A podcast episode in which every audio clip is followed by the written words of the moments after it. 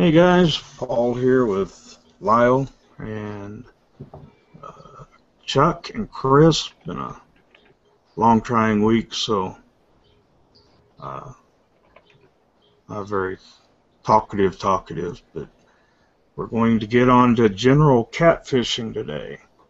Um, something a little different than we've been doing, and uh, no special guest or anything like that. Uh, Lyle got moved into his new place there.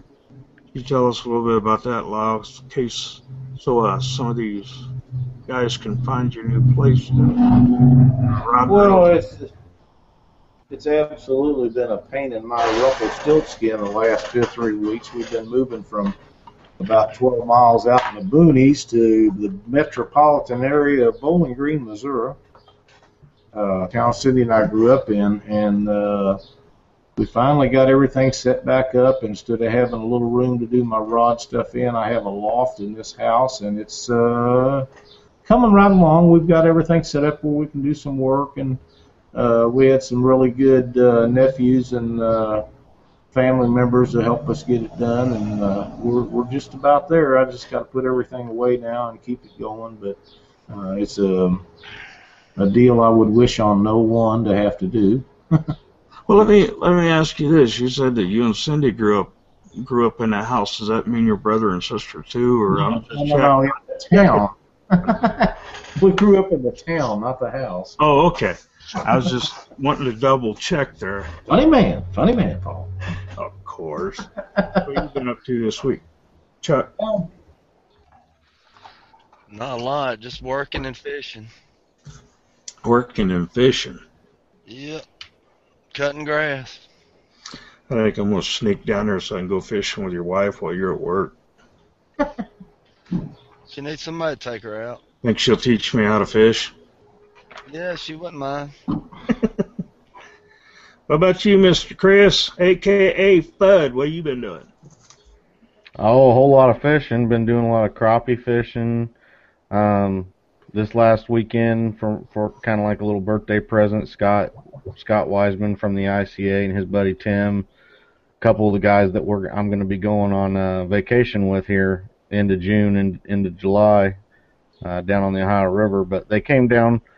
Uh, we did like a, there ended up being three boats, but we were just having a little fun kind of tournament, see who caught who caught the biggest uh, bass, catfish, and crappie all in one day. And one boat had to quit because they had two of their boats. My buddy had two of his boats that broke down on him, so he had to get towed in, and he didn't get to finish out. And my buddy Scott, he ended up with one nice little two and a half pound bass or so, and and uh, no catfish and some, some crappie that were about ten, eleven inches. And I ended up winning because I had uh, I had a I had a couple catfish and I had some crappie that were about twelve inches. I couldn't get on a bass though, but we were each uh, minus one species of the, the of the tr the three that we were after. But uh, there was a lot of boats out on the water this weekend, probably getting ready for uh, that Memorial Day Uh, weekend and stuff like that. Water was beautiful. Wind was about four miles an hour. I mean, it was a great day to be sitting out on the water fishing. But uh, that's all I've been doing. I've been doing a lot of fishing and going out and crappie fishing and a little bit of catfishing at night. And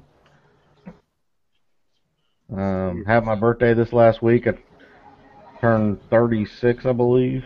Still a baby. Yeah. You hear what he said a while ago, Lyle? What's that?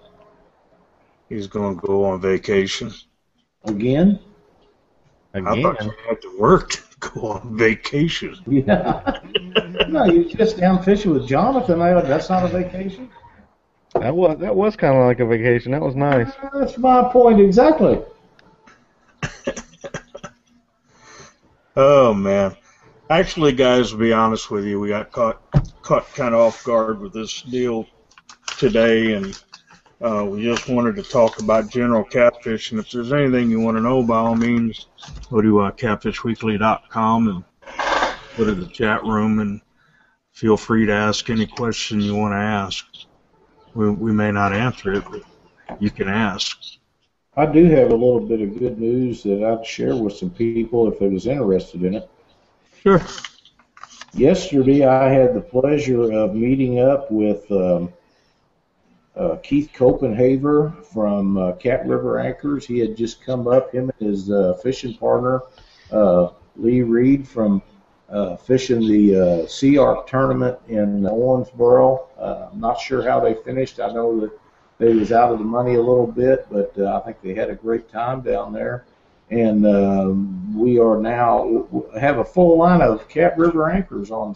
Uh, we'll be hauling back and forth to the tournaments for anybody that's looking for one. They can just pick them up and and get them from us, and uh, we'll try to keep them on hand. And if you know in advance, just give me a P M and and uh, uh, I'll make sure I have your size. We're pretty excited to to be included in that. There's some really good people and and uh, make an outstanding product. How long is it going to take you to start uh, selling tackle? Oh, I don't know. don't know. Yeah. Yeah, the Cat River Anchors, I, I have them myself, and you know they're they are a great anchor, and especially you get yeah. down on any any good moving water where you really need to hold like a deep V boat, like I got seventeen, eighteen, eighteen foot deep V boat with a little bit of current. A lot of anchors ain't going to dig in and hold them them Cat River Anchors. You know, I've only got the sixteen pound, and, and it holds just fine. You know, I mean, I've had the twenty pound. Uh, I, I dropped down with my new boat to the sixteen pound, figured it would be, uh, um, you know, just as good to hold, and it so far it has been. I have a an eighteen and a half foot uh, Tundra, and it's a deep V, and it's an extremely heavy boat, extremely heavy, and uh, Mississippi River and the Missouri River are both flooded right now, uh, not out of the banks or anything, but you're looking at uh, five, six, seven mile an hour current. Just throw it out, tie it off, go back and start rigging your stuff up, and you can feel it set down seas, and you don't have to pull around on, jerk around, or wonder if you're going to get home, because if you throw it out, you're going to get stuck. That's yeah, just I heard I heard somebody, or I didn't hear it, I seen it on Facebook earlier on my feed. They said that, that uh, there was some big trees coming down the river. Big trees. So I seen, yeah, I seen that. Yeah, what what did we have for a giveaway this month? Somebody refresh my memory. Uh, for the rest of this month and then all of next month, it's those uh, those was it uh scales? Yeah, what brand was they? Uh, Berkeley fifty pound. Yeah, the Berkeley fifty pound digital scales, and it was uh, basically just posting a picture of a catfish um, on, with, uh, with a sign. Yeah, either with with the with the Catfish Weekly sign or not. I think just post a picture uh, of the catfish on Catfish Weekly's uh, Facebook page, either either the group or the page, whatever. Yeah, we'll count them. Yeah, re recent pics. We don't want you know. Yeah. No throwback stuff. Yeah, we don't want Ron Workman showing off his fish and getting it on it. Cubs fan.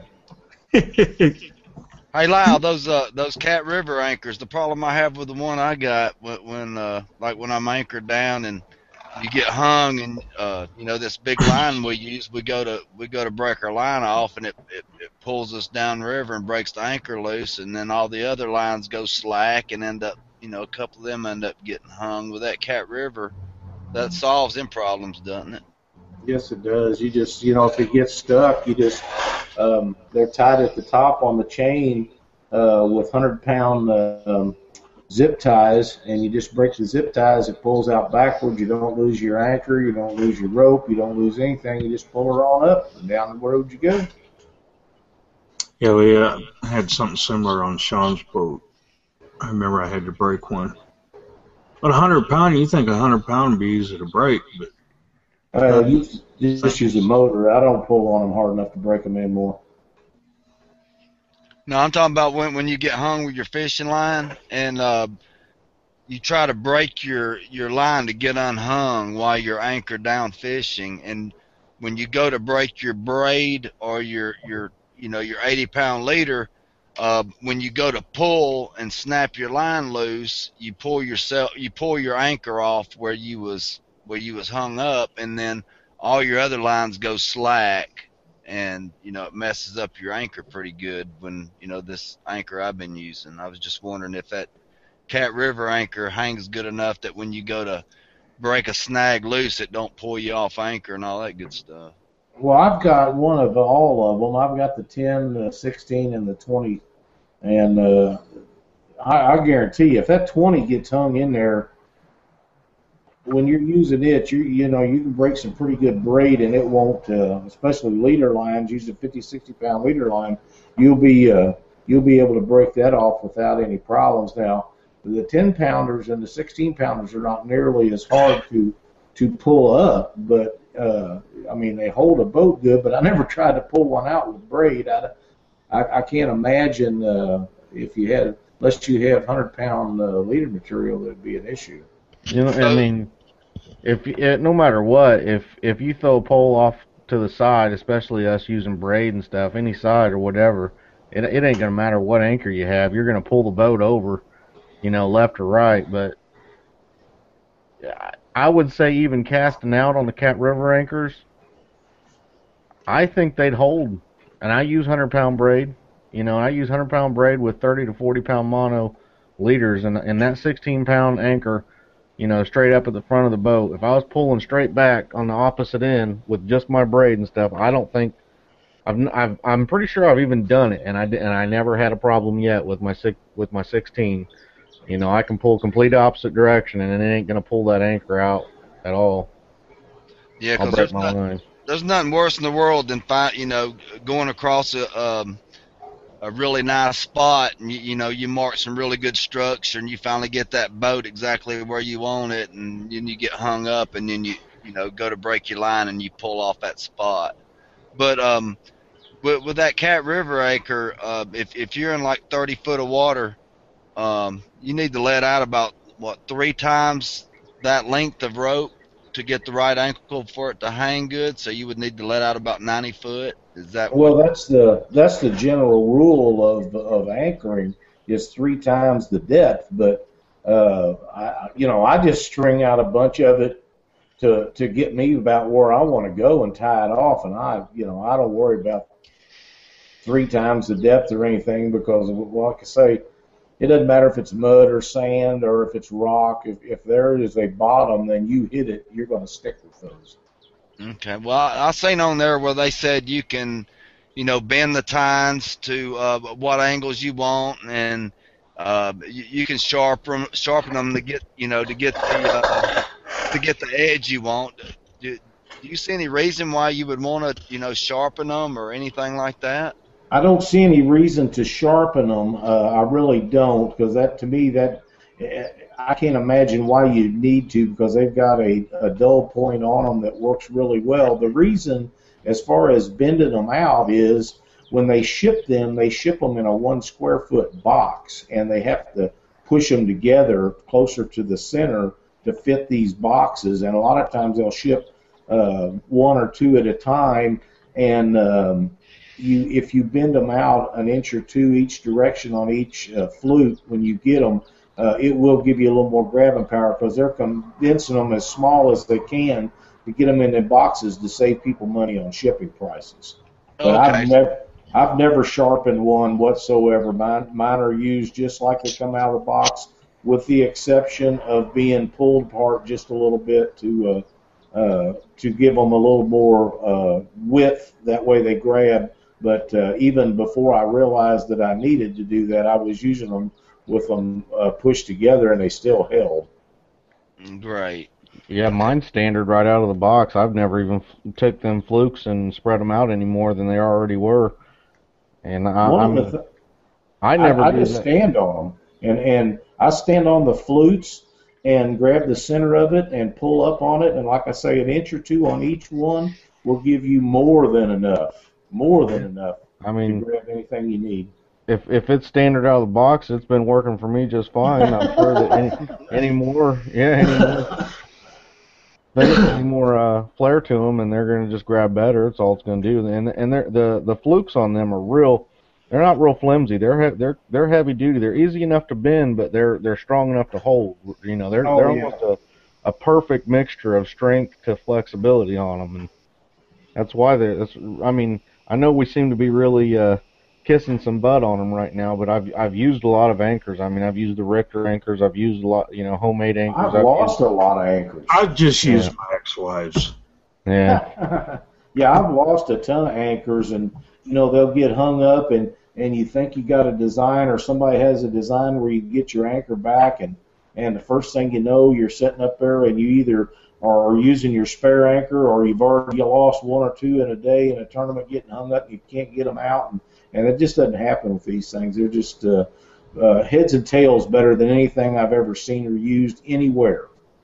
Did, did they send a, a, a couple of uh, nylon wire ties with them, so after you break a couple, you'll know what to go buy at the store or whatever? Every what box size? That I've got has two extras in the box. Okay, so then, you know, you just go ahead and try to remember what size they were, then, you know, you go buy you some more to throw in your tackle bag? Yep, that's exactly the way to do her.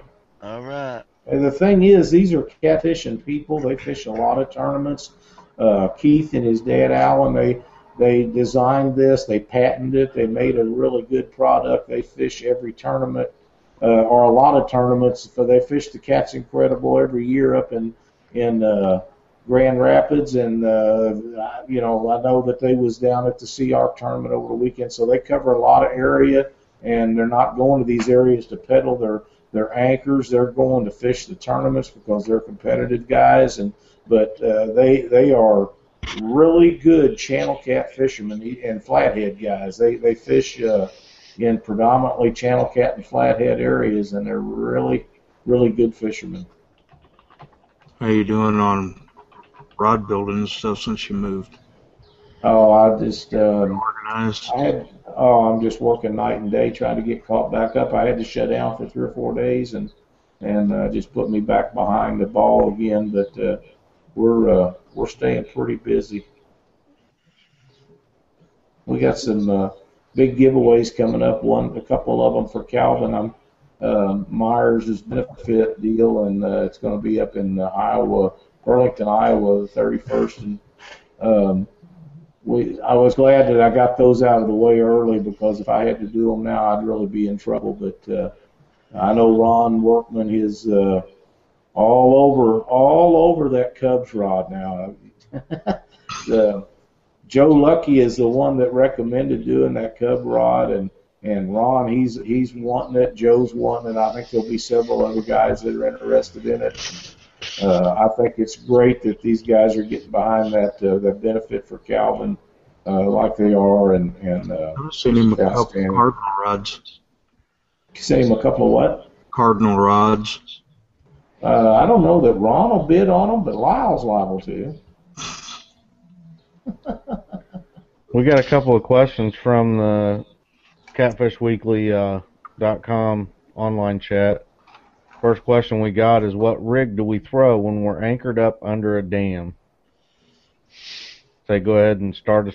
I, I got Chuck, Lyle, Paul, if you want to answer, and then and I don't. Then, I don't fish enough rivers to get in that one. All right, well, go ahead, Chuck.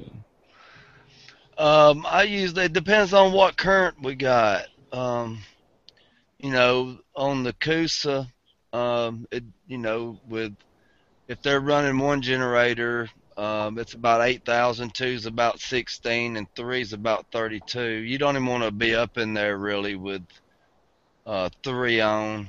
Um, it's real rocky anyway. It's hard to get around on a lot of these dams. But, um, you know, I try to use around with with eight thousand straight off the dam. I, you know, I try to go around eight ounce. Um, I try to get in a good current seam. Um, and it, it kind of... Um, acts like it's free lining, so it's really uh, most of the time not exactly on the bottom, but you got enough weight to hold it down there, and you can actually see your line moving around with the current, and uh, it really keeps it up off the bottom a little bit where they're feeding. Um, so I, I usually try to, um, you know, use enough to where I'm not stuck directly down on bottom, enough to keep my line at about a forty-five degree angle, and enough to where I can see my line moving around where it kind of free lines without it actually being down on bottom in a, in a Carolina type rig. Lyle? Well, I use a lot of double hook rigs, and um, where I put the weight right on the bottom, and then uh, the first hook will be up about six or eight inches, and the second one will be up uh, about a uh, foot and a half to two foot. Also do a lot of Carolina rigging with a, um, a float in it on a single hook rig. Um, in, in the current that we have on the Missouri and the Mississippi rivers, Uh, a lot of times I'm I'm throwing anywhere from ten to twenty-four ounces of lead at a whack, and um, I like to use a ten-foot rod because we're only allowed to get so close to the dam that I believe it's six hundred feet. No, is that right? Yeah. I thought it was five hundred. Uh, I think it's it depends on which dam it is, but um, you know, I can sit back there with sixteen or twenty ounces of lead and a half a skipjack and and put it in one of them ten-foot rods and just haul off and let the big dog eat because I'm trying to get as close as I can. And if you hit that current seam just right, it makes a little eddy to where the current swirls back around. And if you hit it perfect, it'll take your bait and it'll go right back up towards that dam uh, where that lock is, and, and it'll set right there, uh, you know, and just wait for them the big fish to run back and forth across the front of that dam. Yeah, uh, I... I myself, uh, sitting up at a dam, I, I normally use the same type of rig as a Carolina rig. Um, I normally try to figure out, you know, just depending on how much current we have. On the Ohio River, we normally don't have a ton, even with a lot of uh, a lot of the gates open or anything. I mean, sometimes you might need to throw a couple eight ounces on, but it, it's, you know, if it's not hitting the bottom, you always want to be Uh, trying to figure out, just because your your bait isn't on the bottom doesn't mean you ain't going to catch fish, and you need to, if you're not used to being up there, um, you know, try try different things. I mean, it, it, every one of these guys that goes out there and they catches a fish, they aren't doing the same thing. Everybody's not catching a fish doing one exact thing. So if you get out there and like like the the bumping rod, so if you get out there and you anchor up on the dam and you got a good current, um, You can you could take uh, six ounces or what four ounces or something like that to where you can feel that that weight just hit the bottom, but yet when you lift it up, that you can feel that current still taking that that bait downriver. Now that's what a lot of guys, when they get up into these dams and stuff, they're doing. You're you're going to see these guys that are that are consistent in pulling in catfish. They're doing the bumping, and that's that uh, dam area is a is the perfect place to do it at. I mean, that's where you got a lot of current normally. Uh, that's where you're going to sit there and and do that with a Carolina st style rig. You can do it with uh, um, a double hook Carolina or a single hook Carolina. You can throw a big head on. You can throw, you know, a smaller chunk midsection, whatever you want. And uh, I can't say that I've mastered that technique. I've I've practiced it, and and um, I've not caught a fish yet doing it because I'm not down there on the river enough, especially at the dams. Uh, hopefully I'll be doing it maybe this weekend, or not, no, the thirtieth. The thirtieth I'll be down around some dams. So um, hopefully I'll get to do that a little bit. But, yeah, like a Carolina rig, I, I do occasionally use the double hook rig. Um, I use hundred-pound braid with, with thirty to forty-pound monofilament on it. Uh, if, if you're in a lot of rocks, a lot of guys will take that, whatever your standard mono uh, leader is. Maybe if you only put sixteen inches on a on a leader or twelve inches on a leader, you start getting, you know, broke off a lot. You might want to extend that leader out a little bit. You know, maybe make it two or three feet, three. You know, give yourself a longer monofilament leader so you got a little better abrasion resistance on the rocks, and that's that's a I think that's what I got for it. Um, for the second question that we got after that one, we got Scott Wiseman asked, is the Sea-Ark setting precedence by moving the owner's tourney from Owensboro, where it has been held for years, to protected waters of Alabama? Do you guys oh. think you'll see more tourneys moving away from the Ohio River? Well, first off, this is only the second year they've been uh, yeah. in Owensboro. Before that, they was in Saint Louis for two years, and they was a big controversy about them moving away from there. Um, I think that they should move it around. They don't have owners of Sea-Arks in just one place throughout the United States, and I think uh, Uh, Owensboro was with, you know, tournament cat fishermen are after big fish as a general rule, especially the guys that fish for blues. And Owensboro, uh, although a great place to hold tournaments, the city is, is, is way behind everything that goes on down there, and they have some really good tournaments. It's not a big fish uh, place. Uh, Saint Louis is, and uh, Wheeler Lake is. I think that, that uh, since they have uh, tournaments all, or, or, or boat owners all over, I think they should pass that around, as they intend on doing, as my understanding, to let uh, guys from different areas get to fish those so they don't have to travel so far. I think that's a really, really good idea, and, and I'd like to see them go up to Illinois or Iowa or someplace uh, for the channel cat guys. You know, uh, just because you don't have a hundred-pound blue in in, uh, in your water doesn't mean that uh, there'd be nothing wrong with catching a fifteen-pound channel cat. I mean, uh, that's that's the, they still buy them guys buy the boats. The only thing that I have ever had against what they do is they're, they're putting on this tournament for for people that have already purchased a boat, and and that's their way of thanking them for purchasing a boat. I, I got that, but I would think that they would open that up to people that don't have the boat, so that they could draw more interest of people to come in and be enticed to buy a Sea-Ark boat. Uh, instead of, you know, and, and they could go from the eighty boat turnout they had this past weekend to probably two or three hundred entries if they would open that up. Yeah, problem with that might be that a lot of a lot of fisheries aren't going to be able to handle a two or three hundred boat tournament. Well, yeah, I mean, there may be some of it. Yeah, I don't.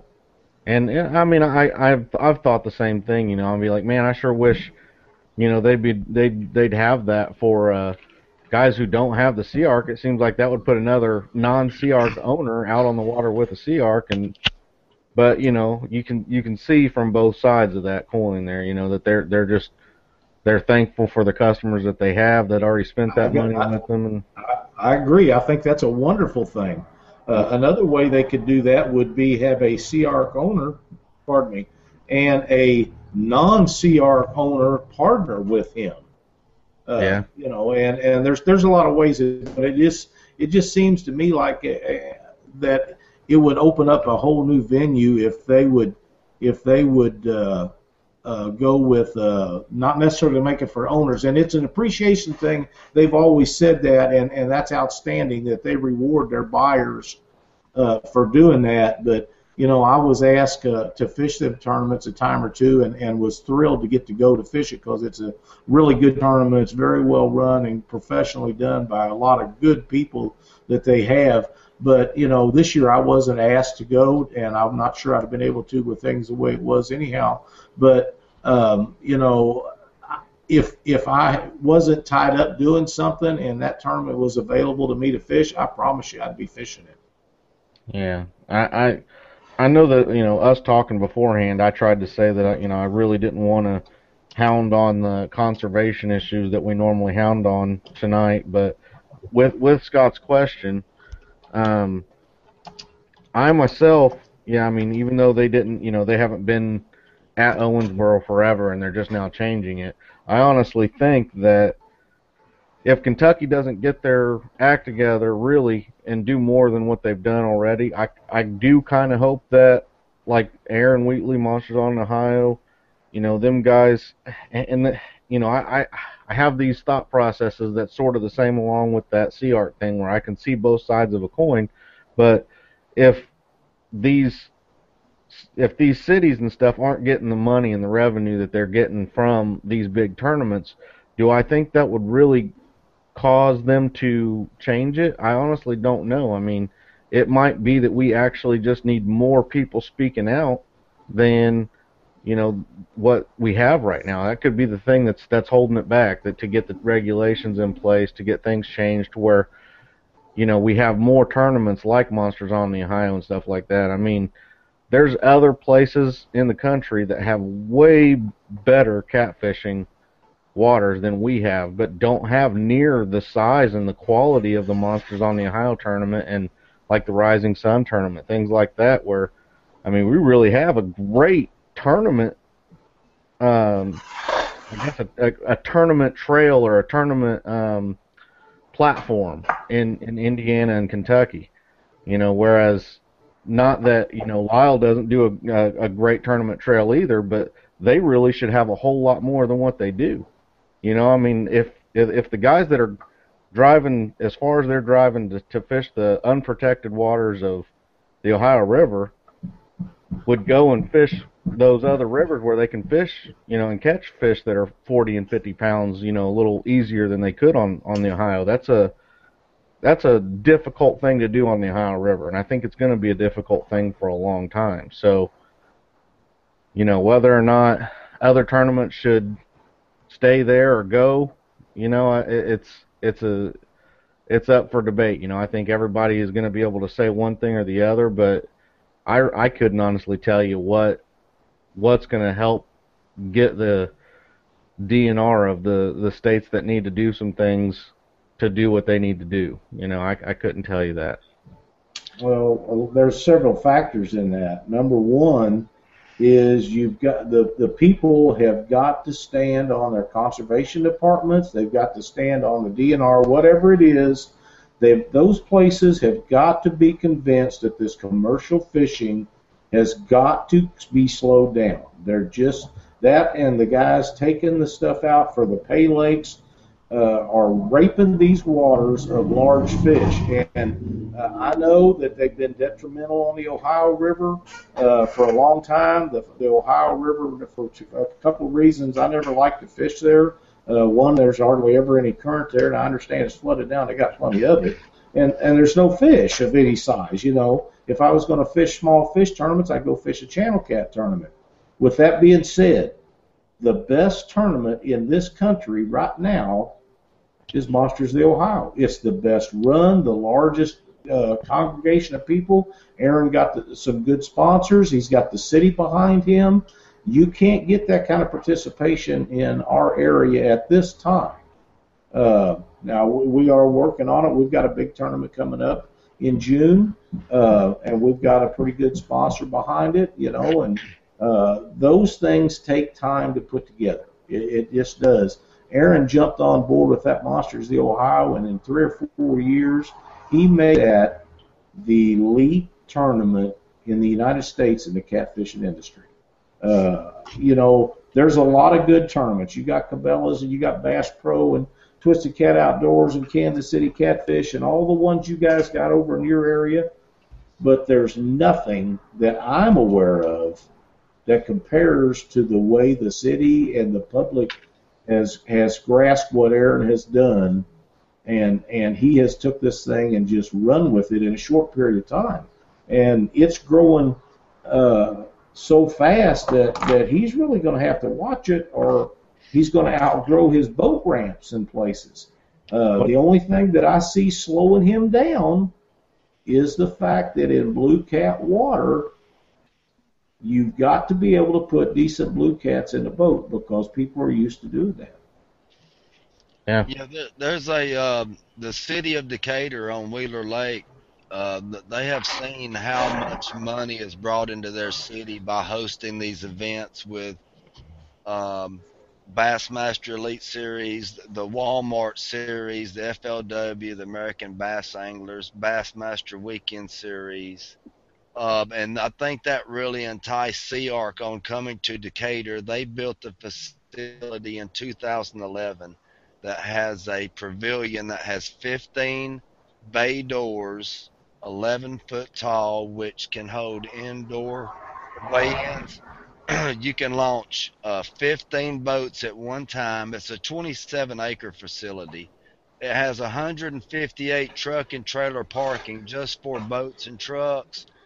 And there's another one hundred seven car parkings that can be changed over to uh, boat and, and um, trailer I mean uh, truck and trailer parking. Uh, it's got all the handicap. It's got um, one thousand eighty-eight linear foot floating dock, and it, it, they're just making this uh, this harbor just so enticing for um, any kind of club or organization to come host an event and just give them everything in the world they need right there. So let me ask you a question. Do you know that stuff right offhand, or are you reading that off of something? No, I've been researching it for a while. I just couldn't remember all of it. I mean, you got your facts down, down pat. That's an outstanding facility. I'd love to see that. Because yes, um, I, well, you know, I, we have nothing like that. We, yes, we have nothing like it. You know, when I was talking about trying to put on a winter event like uh, next January, um, you know, a right. bunch of guys up north want to come down and fish Wheeler, and a bunch come down during that time anyway. And, you know, quite a few's asked me to try to get something going down here so they can come down here like the week after Christmas or the first week of January when most of them have vacation time and are, you know, available. And, and for me to try to put a tournament together, this place here, Uh, it, you, you can put on a tournament at any time without even making reservations if you have less than twenty-five boats. Uh, to use their pavilion, you know, you have to make reservations and all of that, but they have different areas set up, so you can have multiple tournaments from, from you know, different fish species, you know, in one day. Um, but, you know, these cities are seeing how much income that they're able to pull in from bringing these type of events in, and they're they're turning around and spending all this money to even make it greater. So um, I mean, that's really, you know, when cities do stuff like this, that's they're really, you know, taking chances on uh, you know, spending all this money to see if they're going to succeed. But they're always uh, you know, there's always some big event going on all the time up there. That, that, I'd love to, to have a facility like that that that we could we could use, because we don't have that and and uh, anything near the river with access to boats and stuff. Uh, you know, we could do we could do a lot better with that. We have a facility here too that that has a pretty large parking lots and and nice areas, but nothing to that magnitude. And and uh, I would love to. Uh, see something like that. That'd be a great thing to to put a tournament on in. Yeah, I was at the I was at the very first weigh-in at the Cabela's when when I talked to the Massingales and uh, Phil King and all them. It was a really bad day. Uh, they they had just opened the park. The pavilion wasn't even finished being built yet. Um, Cabela's just had their little stand set up out by the uh, launch, and um, a lot of guys turned around and went home. They they pre-fished on Thursday and Friday, and uh, the winds were blowing so bad they couldn't hardly stay in the lake. You know, drift socks wasn't doing any good. Uh, their trolling motor wouldn't stay in the water. so uh, they, you know, they ended up having like, you know, twenty, twenty-five boats show up, but uh, a lot of people showed up to pre-fish this one. But now, since the facility's finished and everything, Uh, when when people really come to events that are, are catered to like this, it's really going to uh, you know, bring them back time and time again from, you know, seeing, being able to uh, you know, weigh in in this type of atmosphere and stuff like that. I don't know, guys that pre-fish and stuff like that sound like a bunch of crybabies. They can't catch fish, they go home. You don't always catch fish. That's why they call it fishing and not catching. Yeah, you you let people come in and, and pre-fish, and then it doesn't suit them, so they leave. And well, that happens.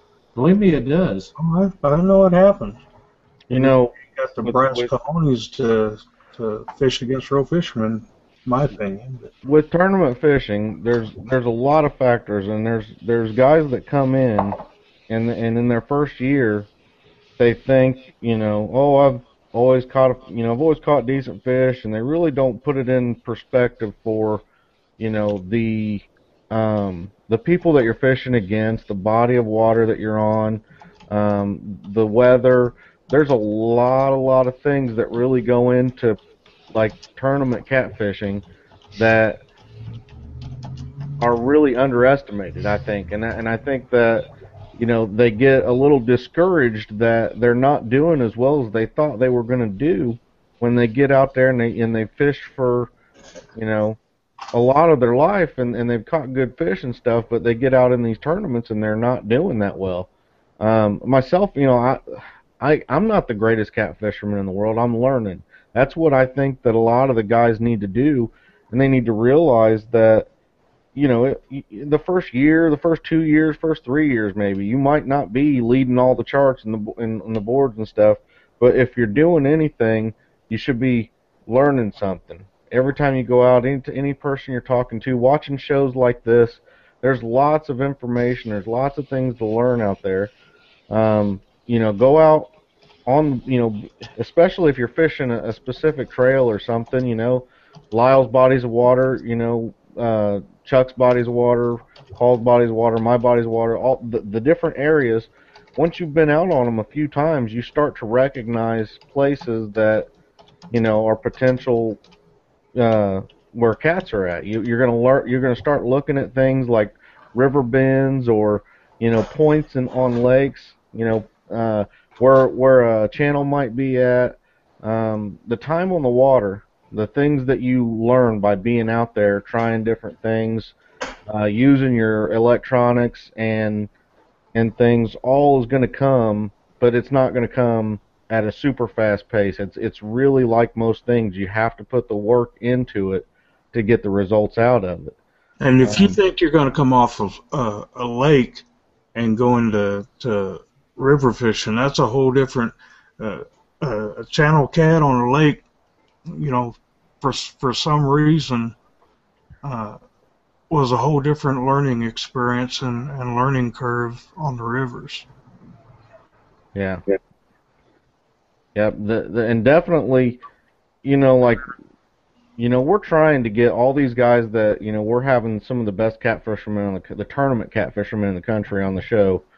Um, we're...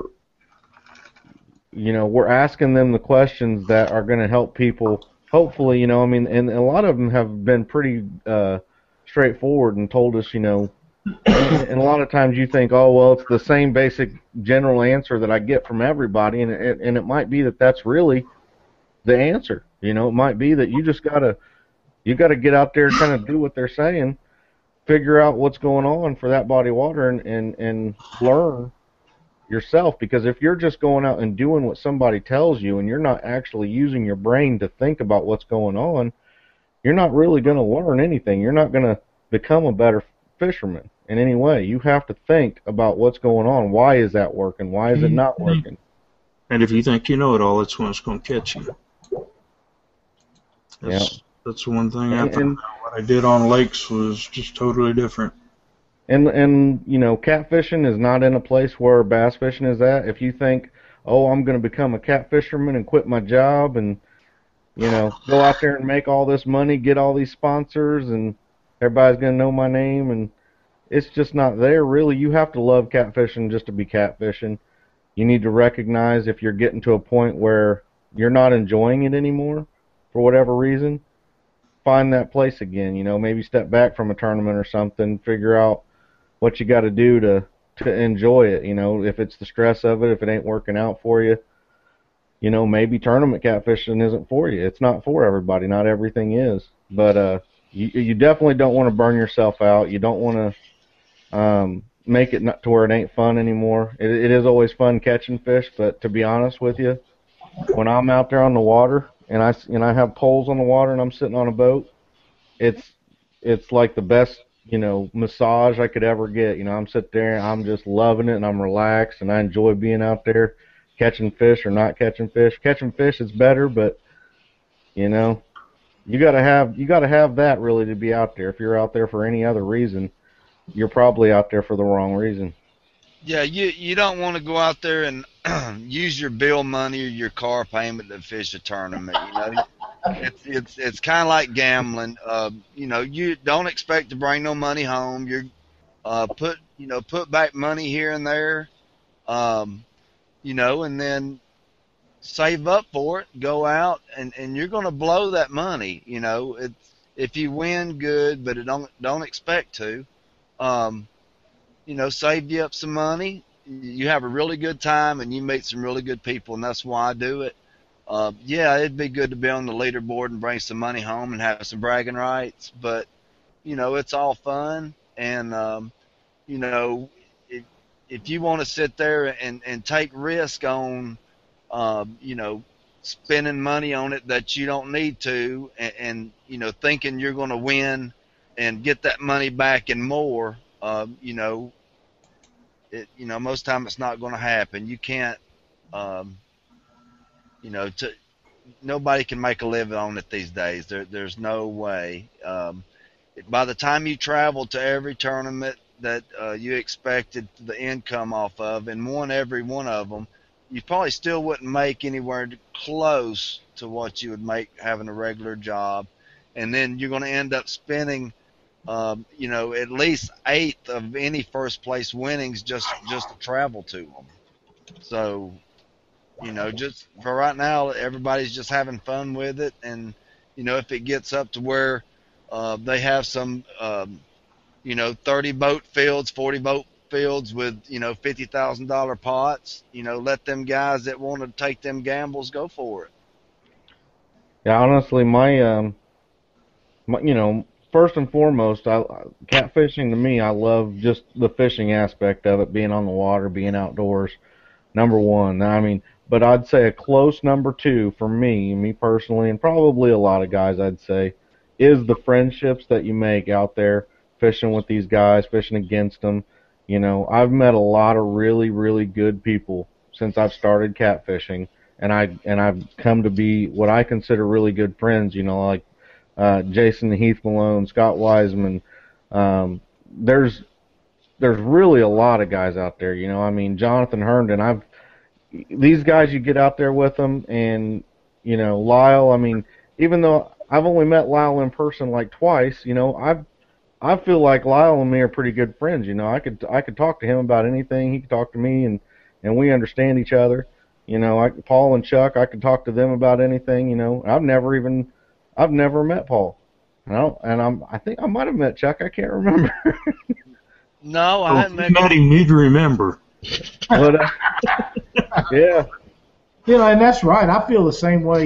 Uh, a lot of the guys that, that I know and I feel very close to, uh, you know, you and, and Paul and Chuck for, to start with, and, and uh, you know, I met Scott down at the Monsters last year and, and, and just instantly. Uh, you know, I knew he was a good guy, and we talked and visited in the weigh-in line. And uh, I never met Aaron Wheatley till last year. Brad Kilpatrick, I've known online for years and years, and last year was the first time I ever met him face to face, and it was just like uh, we was long lost buddies. Uh, uh, the, some of the best people that you could ever meet, uh, you'll meet in catfishing. It, it, they're just.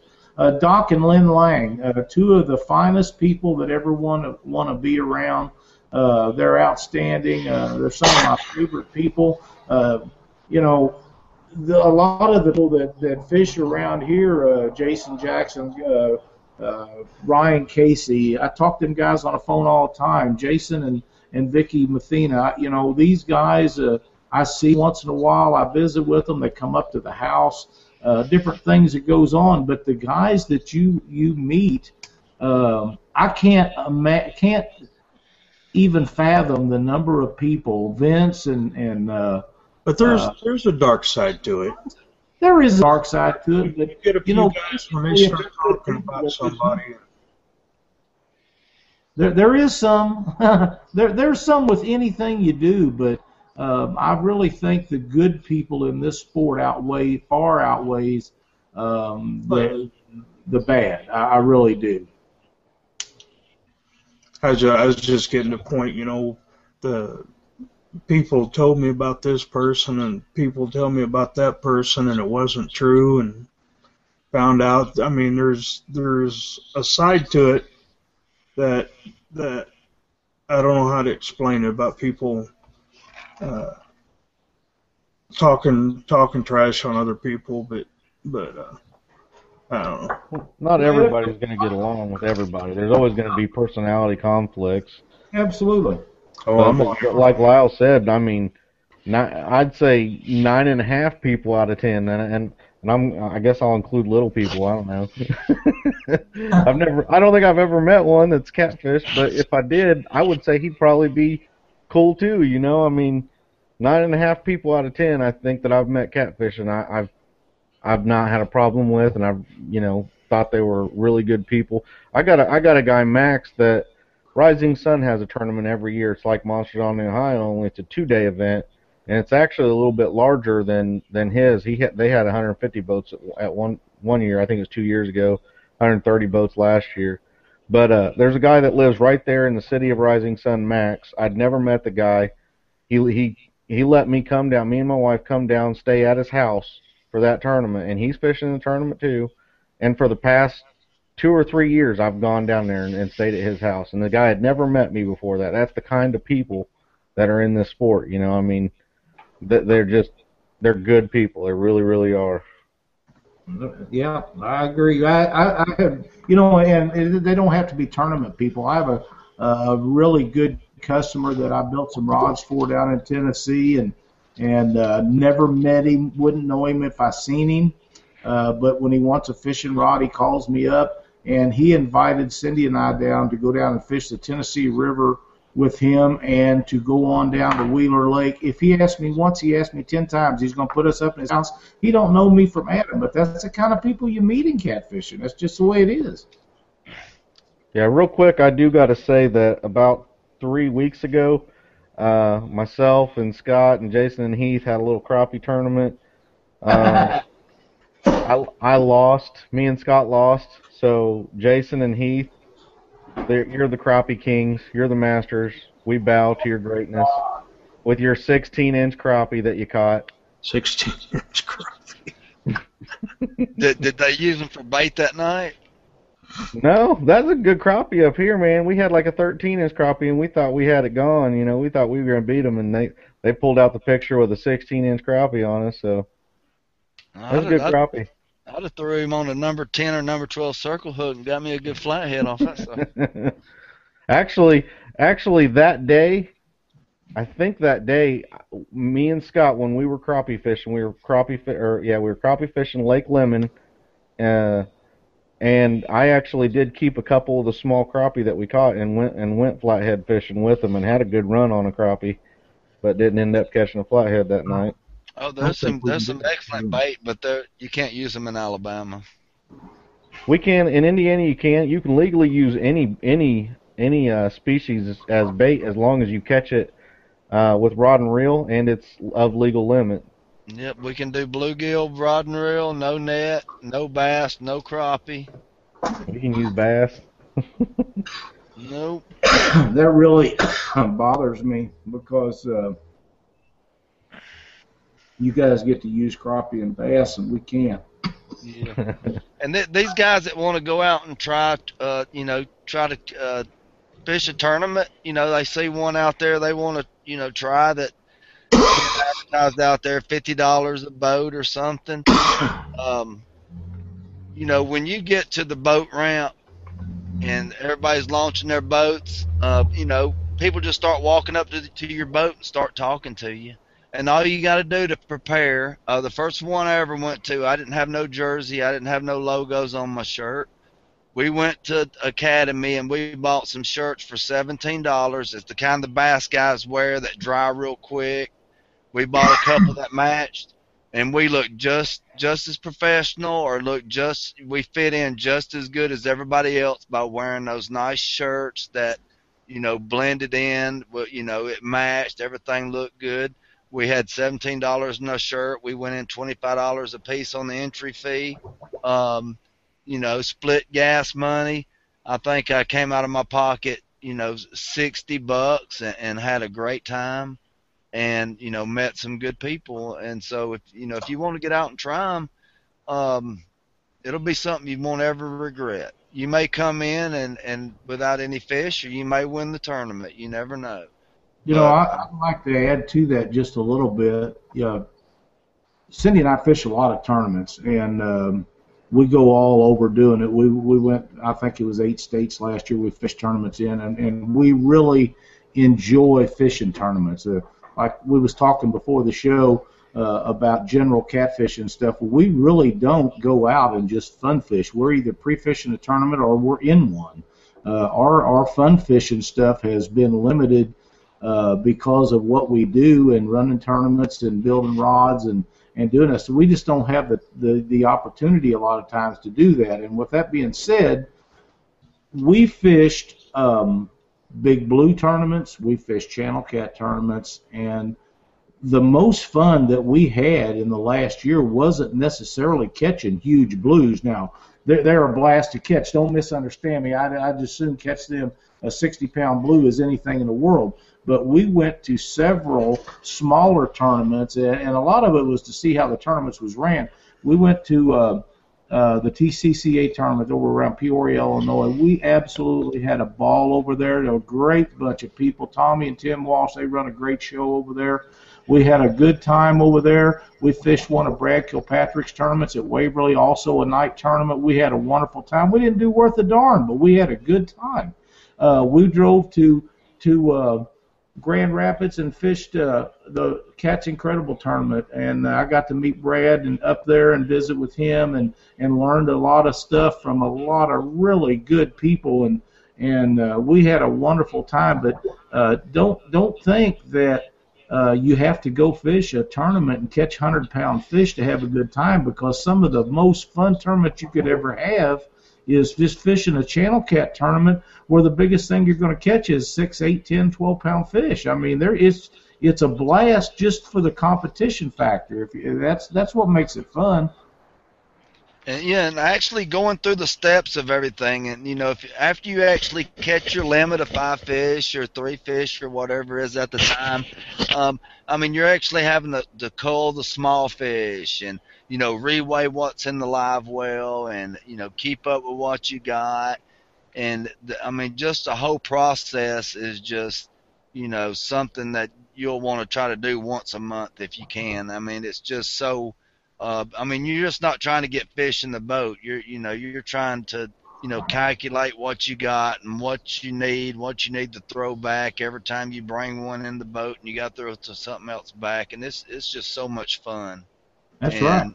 And being out there with Leanne and, uh, you know, fishing with her, I mean, she, this past Saturday, she was flawless. I made two bad mistakes. That was, I want to kick myself in the butt for. I tried to get a a thirty-inch blue in the boat with boga grips when I could have got the net, and it spun off the hook, which it was under thirty-four, and that gave me some good weight.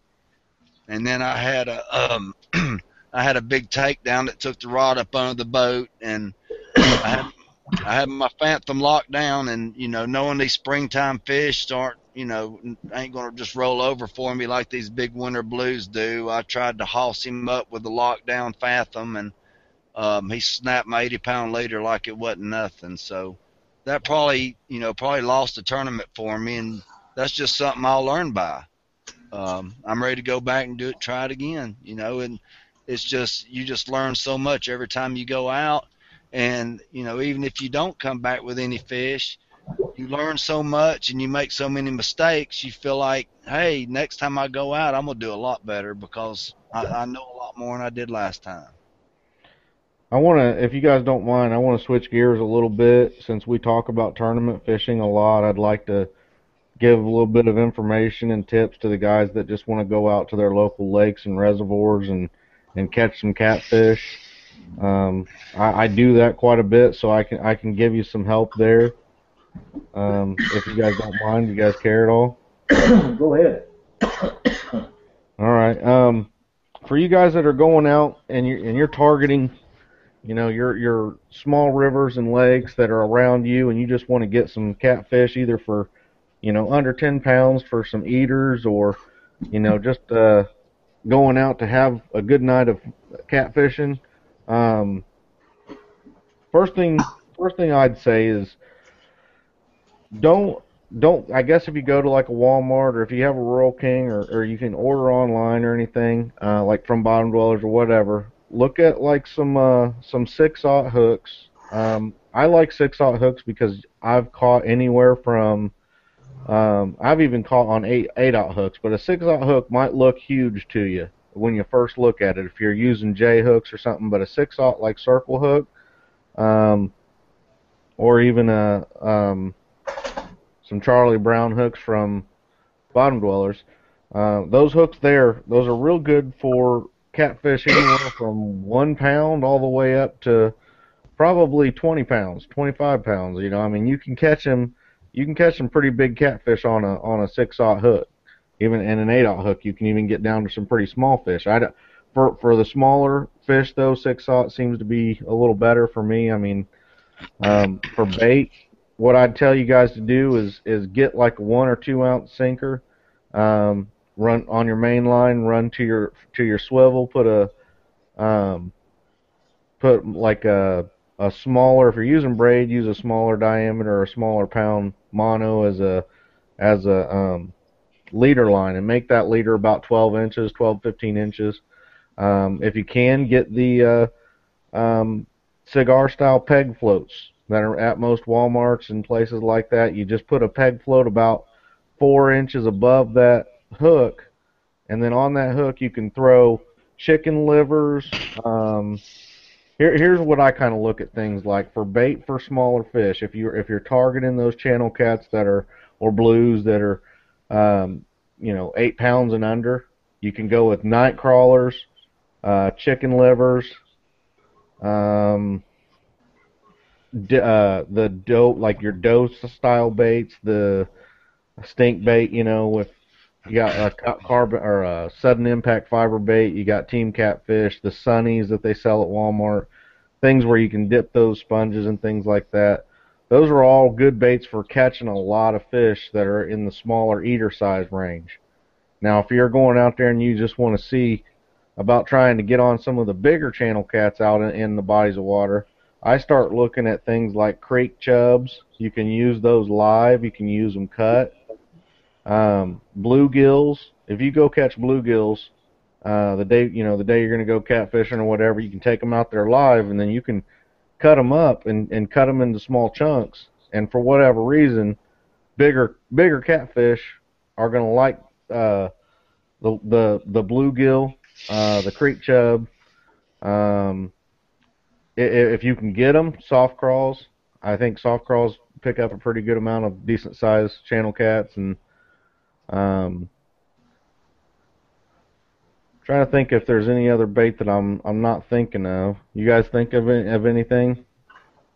Not other than shad or skipjack. Yeah, shad. Shad. I'm sorry. Shad is uh, skipjack. I, for myself personally, out on the lakes and the rivers and stuff, um, skipjack I think is, unless you've got a big river. If you're if you're near a big river with big blues and stuff, or a big lake that has blues, go for some skipjack. But if all you have are possibly flathead and, and channel cats out on a body of water near you, um, shad, uh, they actually sell shad in the Walmarts. I've seen them, in, and they got different flavors, and they're small. Nah, little. They ain't worth a crap. Oh, those will work. I've I caught use... plenty. I've caught plenty. What what I do is I'll take two or three of those in that little bag, and even those little two to three inch shad, I hook I hook them on the eye. But I'll hook them in different directions. So I'll hook, I'll hook one face in one direction, one face in the other, and the other face in the one direction. For whatever reason, I've actually gone out while I'm fishing the lakes, and I'll take that little bag of shad there. But I like to do when I, what I like to do is have the fresh shad. But if if you're not familiar with throwing a cast net and catching fresh shad at your lake or whatever, those little shad that you can buy in the Walmart, they they work for me. I mean, some people, you know, they might not work for, some some they don't, or some they do. At the very least, if you can catch bluegill, cut cut some bluegill up out there. Um, a good thing a good thing you can do if if you're out on the bank fishing is take a, a fast food tray, one of the plastic fast food trays out with you, and you can do your cutting and stuff on that thing and keep you a bait knife there. But I think that's going to catch you some bigger channel cats out at your lakes and rivers if you're using some cut bluegill, some creek chubs, uh, live creek chubs, or or uh, um, cut creek chubs. You can you some some guys will take a creek chub and step on it and put it on the hook. You know, I mean, there's there's different things you can do with a creek chub and bluegills. If you want to use live bluegills, I'd I'd go with some smaller bluegills uh, for for channel cat and flathead fishing to start off with. I mean, if you know that there's some big forty, fifty pound flatheads in the area, you can go for a bigger bluegill. Or go with uh, bullheads, if you, you little yellow bellies, whatever you want to call them in your area. Uh, bullheads are a real good flathead bait if you want to target those. Um, if you're not sure if your body of water has flatheads, um, for an example, uh, there's a body of water near me. It's it's the White River, and it's it's a lot shallower in my stretch of the woods. That as it gets down further south, it gets a lot deeper and wider. But I have a good friend of mine that, you know, he he he's found out that there are some good thirty and forty pound flathead in the stretch river up here, and it, it can only be, you know, three foot deep in some some stretches, or even shallower than that. So shrimp, yeah, shrimp, heath, heath on there. You know, I mean, you can go out and use um, shrimp at a lake or something there, and you can try doing different flavorings. You know, the garlic shrimp and all that stuff. That that it can be a good bait. Uh, some people will swear by shrimp too, so it, it's a uh, hot dogs.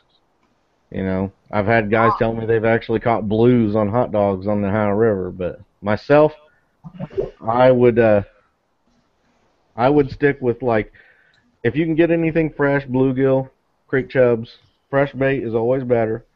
Um, get out there with a six-aught hook, like I said, do a do a little a leader line about twelve, fifteen inches, put a a cigar float. You don't have to have the cigar float, but put a cigar float about four or five inches above that hook.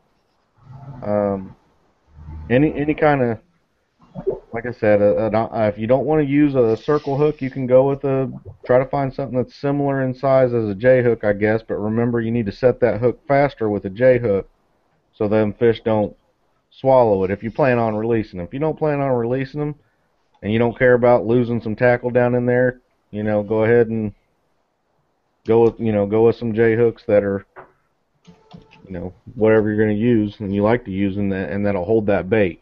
But once you see, like what I'm telling you, using the uh, the bluegill, the cut bluegill, and the creek chub and things like that, the six-aught hook is is a real good size that'll hold those baits. All right, we're down. Uh, we're up in uh, an hour and seven minutes, so I guess we probably need to wind things up here, and. Uh, I guess we'll go to Lyle, Chuck, and then Chris.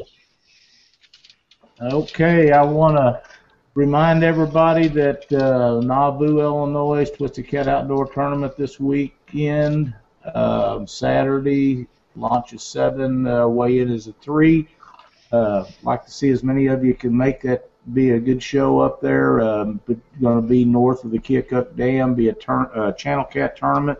For the most part, unless somebody gets into some uh, flatheads, I understand there's no blues above the, the Keokuk Dam, so come out and join us. It's going to be a lot of fun.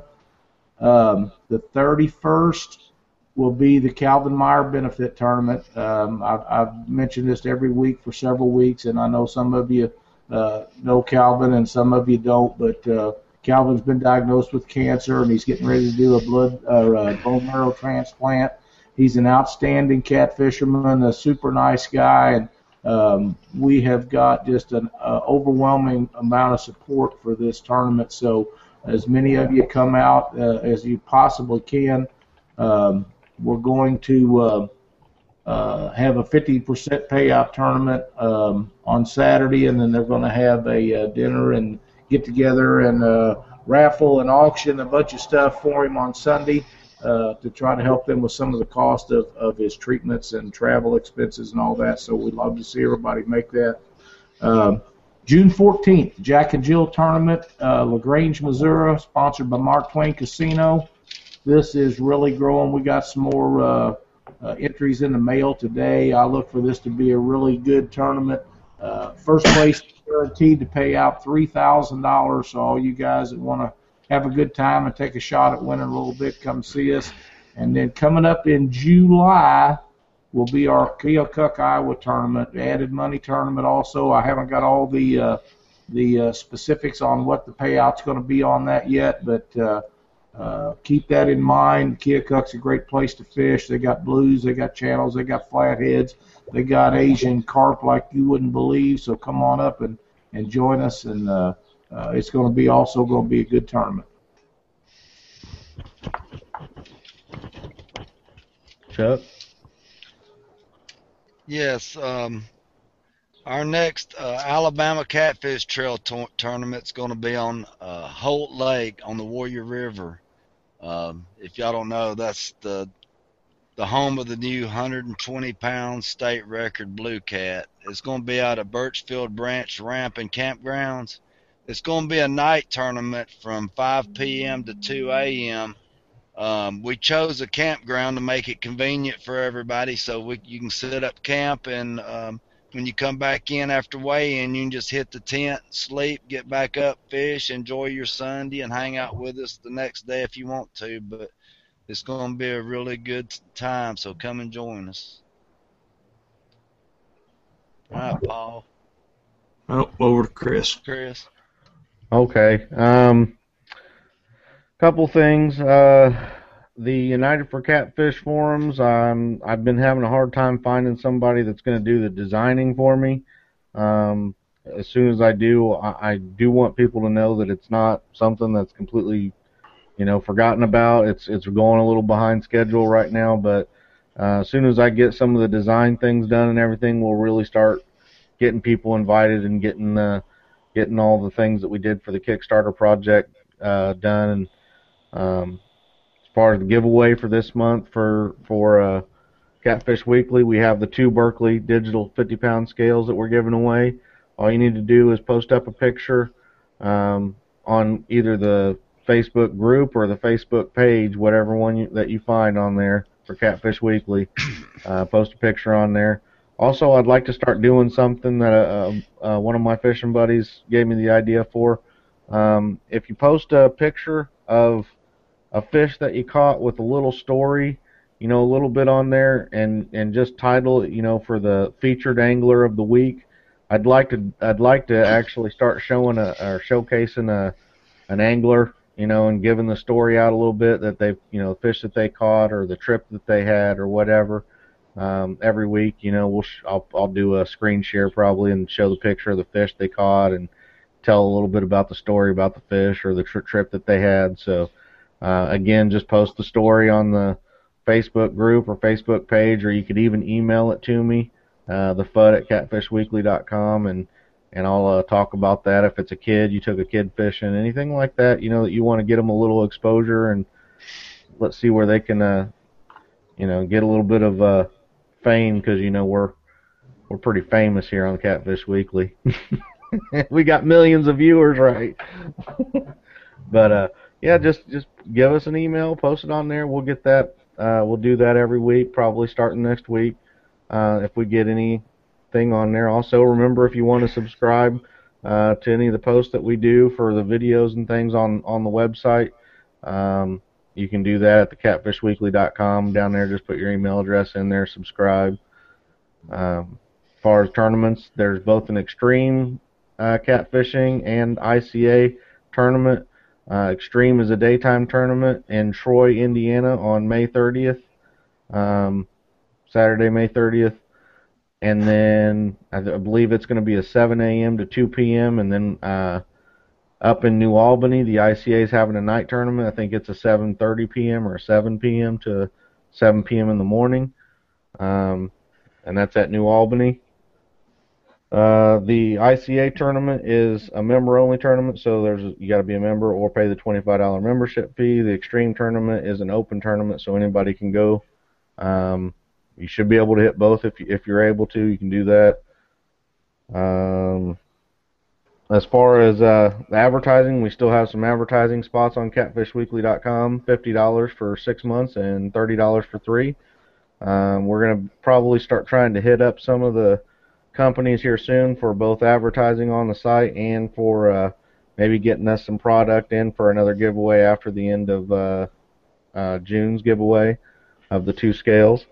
Um, also remember, you know, even though each one of us have our own individual sponsors and everything, the show itself is not sponsored by any company or product or affiliation with anything. We're not trying to be political or anything like that, or have have uh, allegiances to anybody. So we want the show to be uh, open to anybody to watch and enjoy, and, and if you have any uh, suggestions or comments or anything like that you feel like sharing with us, just don't feel or feel free to uh, give us an email or write on our Facebook page. Let us know what you're thinking. Uh, if you got an idea for for something on a show or questions or anything like that, just we're open to, to communication and feedback. So um, thanks to my sponsors, and remember to stay out of my spot. I'll see y'all next week.